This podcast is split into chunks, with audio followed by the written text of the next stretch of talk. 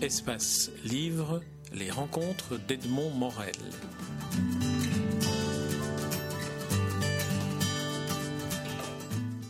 Stéphanie Beneteau, je suis très heureux de vous rencontrer à la presque ouverture du 13e Festival interculturel du conte du Québec qui se tient à Montréal. Euh, hier soir, c'était la grande nuit du conte, la grande nuit d'ouverture, mais c'était aussi votre première grande nuit en tant que, directrice. Alors vous disiez dans, dans le programme que, non, vous, pardon, vous disiez dans un interview que, que vous m'aviez accordé il y a deux ans que lorsque euh, vous imaginiez un conte, vous pensiez que ce n'était pas vous qui le choisissiez, mais que c'était le conte qui vous choisissait. Est-ce qu'ici on peut dire que vous n'avez pas choisi d'être directrice du festival et que c'est le festival qui vous a choisi? Oui, ah oui, effectivement, ben, je m'attendais vraiment pas à ça et lorsque le festival m'a choisi, eh bien, je, je n'ai pas pu dire non. Qu'est-ce que vous a apporté à vous, en tant que conteuse, le, festival, avant que vous n'en soyez directrice? Je crois qu'il y a une longue histoire d'amour entre vous et le festival. J'étais déjà conteuse, mais je, je vivais euh, un petit peu toute seule dans mon monde de conteuse. J'allais dans les écoles, je faisais des spectacles un petit peu ici et là. Et un jour, j'ai vu qu'il y avait un spectacle de conte proche de chez moi. Alors, je suis allée voir. Et c'était Dan Yashinsky, qui est maintenant un de mes conteurs préférés, qui donnait, qui, fait, qui donnait un spectacle extraordinaire. The Storyteller at Fault. Et je suis tombée en amour. Je suis tombée en amour avec ce spectacle, avec ce conteur, avec cette expérience. Et j'ai découvert le festival, parce que cet événement faisait partie du festival. Et c'est à ce moment-là que j'ai découvert le Festival interculturel du conte. Depuis, je suis venue comme auditrice à de nombreux, nombreux spectacles. Je suis venue comme conteuse. J'y ai présenté tous mes nouveaux spectacles. Donc, pour moi, vraiment, le festival a été le creuset euh, dans lequel s'est forgée ma vie de conteuse. Quelle est l'inspiration dans laquelle vous, vous puisez vos histoires à vous? Parce qu'il y a tellement de genres dans le conte. J'aimerais que vous nous disiez, faites une sorte de petite masterclass. Comment, comment écrivez-vous un conte, Stéphanie Benetto Alors, euh, une fois qu'un conte me choisit, euh, ensuite, il faut que je lise et que je trouve toutes les versions différentes de ce conte. Moi, je suis attirée par les, les grands récits. Donc, euh, je raconte l'histoire de Tristan Iseut, je raconte la légende arthurienne. En ce moment, je suis en train de travailler sur un nouveau spectacle sur la légende arthurienne. Euh, je raconte aussi la mythologie grecque. Donc, je suis, je suis très, très attirée envers les grands récits. Alors, le travail est, est, est, est ensuite de découvrir pourquoi ce récit me parle, pourquoi m'a-t-il choisi? Et qu'a-t-il à dire en 2015 parce que je ne peux pas juste raconter l'histoire de la même façon qu'elle a toujours été racontée. C'est pas utile. On n'a pas besoin de ça. Il faut que je trouve, moi, aujourd'hui, pourquoi est-ce que cette histoire-là m'interpelle? Et comment interpellera-t-elle le public auquel je vais la raconter? Donc, pour ceux qui ne connaissent pas le, monde du conte et auquel euh, ces entretiens s'adressent aussi, euh, à quoi peuvent-ils s'attendre? Par exemple, lorsque vous racontez Tristan et Iseux à votre manière, comment, se passe la, rencontre entre vous et le public avec Tristan et Iseux comme, euh, comme ange gardien? Ça, c'est vraiment une bonne question. J'aime beaucoup vos questions. Alors, il y a des gens qui vont arriver qui vont déjà avoir entendu l'histoire.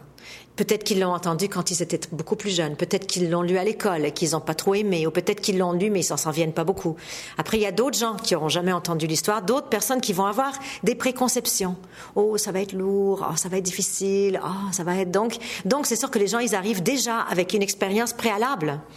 Et ensuite, moi, mon travail, c'est de, de leur faire oublier tout ce qu'ils ont, ce qu'ils pensent savoir, tout ce qu'ils ont déjà vécu et de recréer l'histoire dans le moment présent. Donc, je dois les aider à arriver dans la salle et ensuite à partir en voyage avec moi. Et assez rapidement, ils vont se perdre dans l'histoire. Ils ne me verront plus. Euh, au fait, ils seront complètement captivés, capturés par les images dans leur propre imaginaire. Alors moi, je considère que mon travail, c'est de devenir presque invisible, de faire apparaître l'écran sur lequel ils vont projeter leurs propres images. Dans le, déroulement d'une soirée de conte, on a parfois l'impression, quand, on est, quand on est dans la salle, quand on est public, que le, conte se modifie dans la manière d'être dit en fonction des réactions du public. Est-ce que c'est le cas ou est-ce que, dans votre cas, enfin, le travail est tellement calibré que rien ne bouge? Non, non, non, absolument. Ne serait-ce que la façon qu'on interprète, ne serait-ce que la façon qu'on interprète l'histoire. Euh, des fois, on sent un public très réceptif, des fois, on le sent un petit peu plus réticent. Des fois, les publics réagissent à des moments euh, inattendus.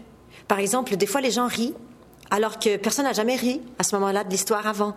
Donc la réaction du public me permet de redécouvrir ma propre histoire chaque fois que je la raconte, parce qu'ils réagissent différemment et leur réaction informe ma façon de comprendre l'histoire.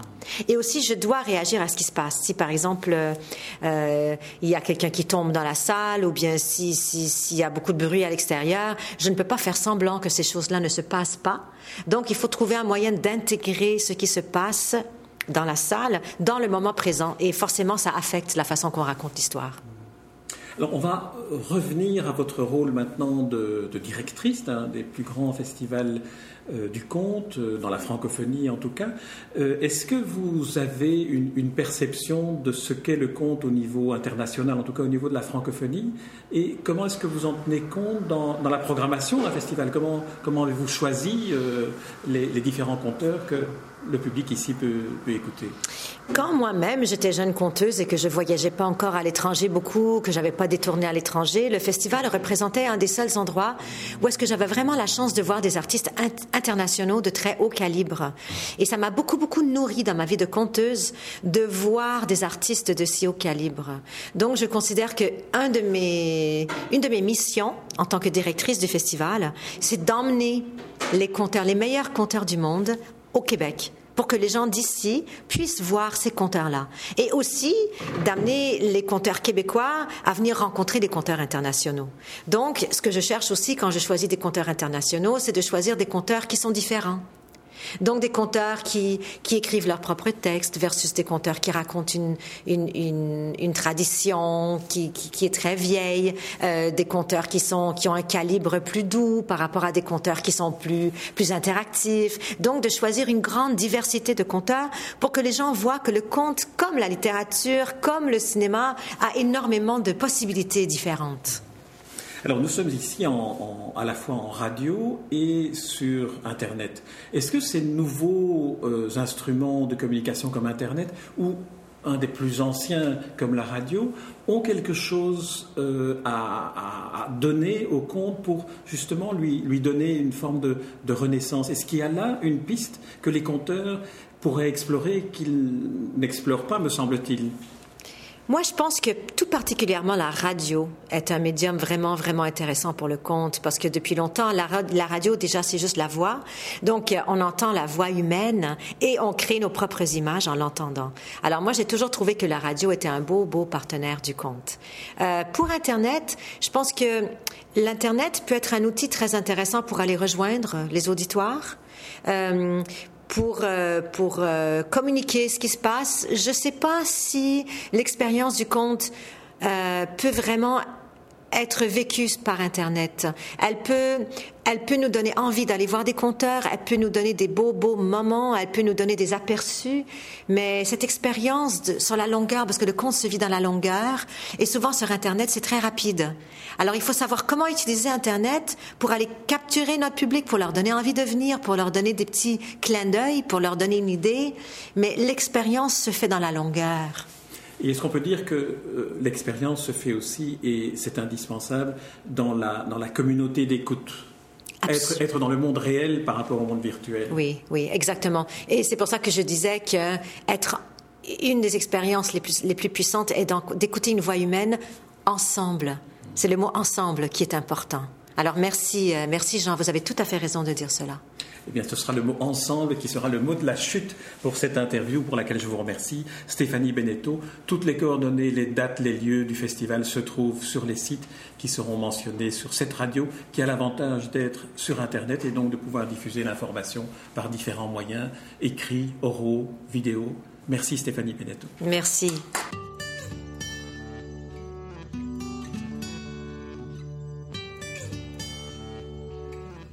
Espace Livre, les rencontres d'Edmond Morel.